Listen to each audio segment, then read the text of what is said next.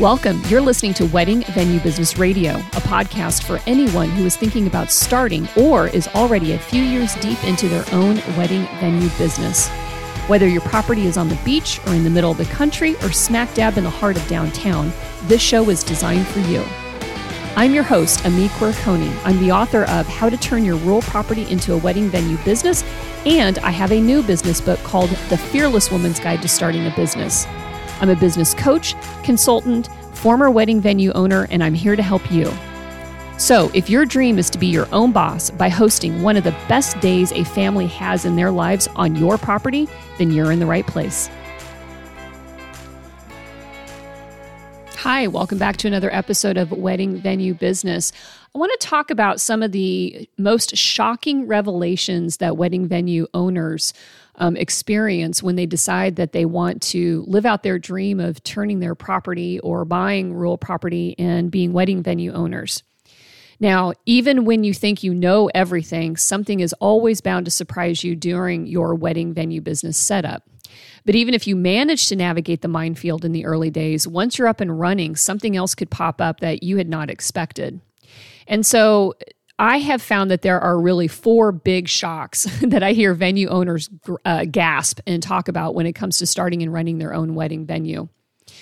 Number one, the renovation costs are higher than they expected.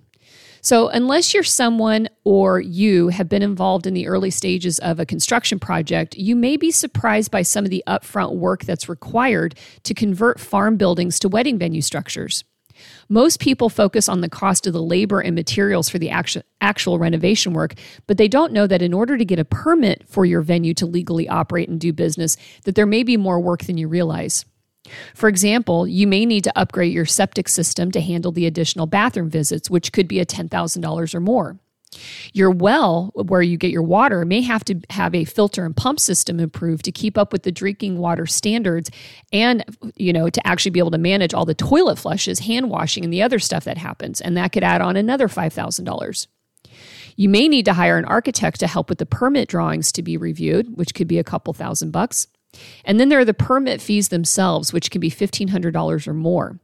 And if you'll need sprinklers, oh geez, that could be another thirty to forty thousand dollars you didn't plan for. And I have another episode about that. Now, you can see how that just got scary high, scary fast, right? So that's why I always suggest that you find out early everything that'll need to be required and put a plan together that lets you figure out when you can open and how much money it's going to take to do that. There is nothing worse than getting started and being surprised once you're way down the venue planning road, which is why I cover this in my book on how to actually design your venue. Now, number two, the biggest shock that people experience the hours are really long like really long. Even when it's not wedding season, you might find yourself working a few hours every weekend on just answering emails, returning phone calls, and doing tours with prospective couples.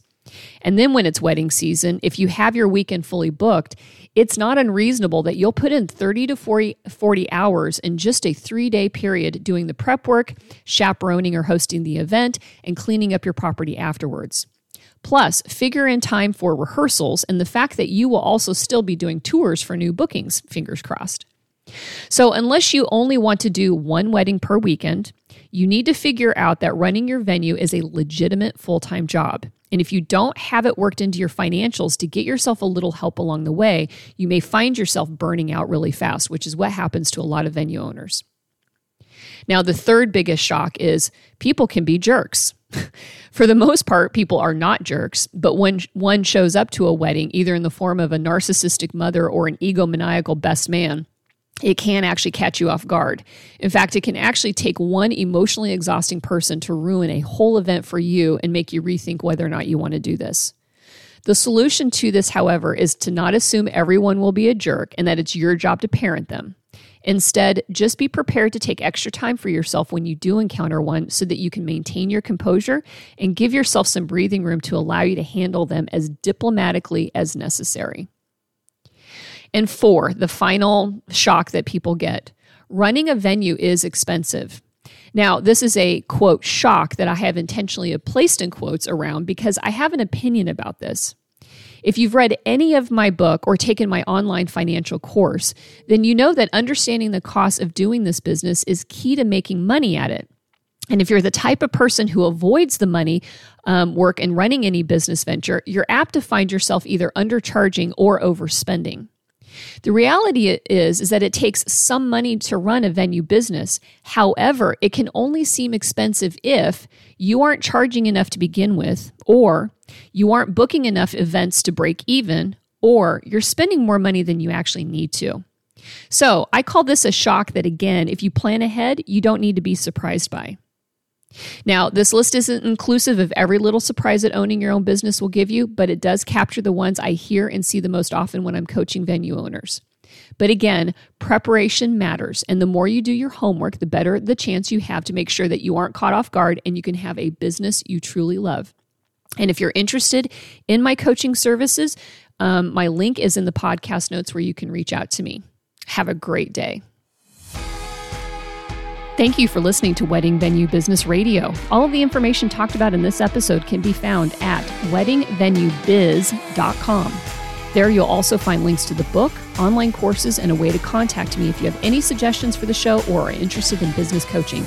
Until next time, have a great day.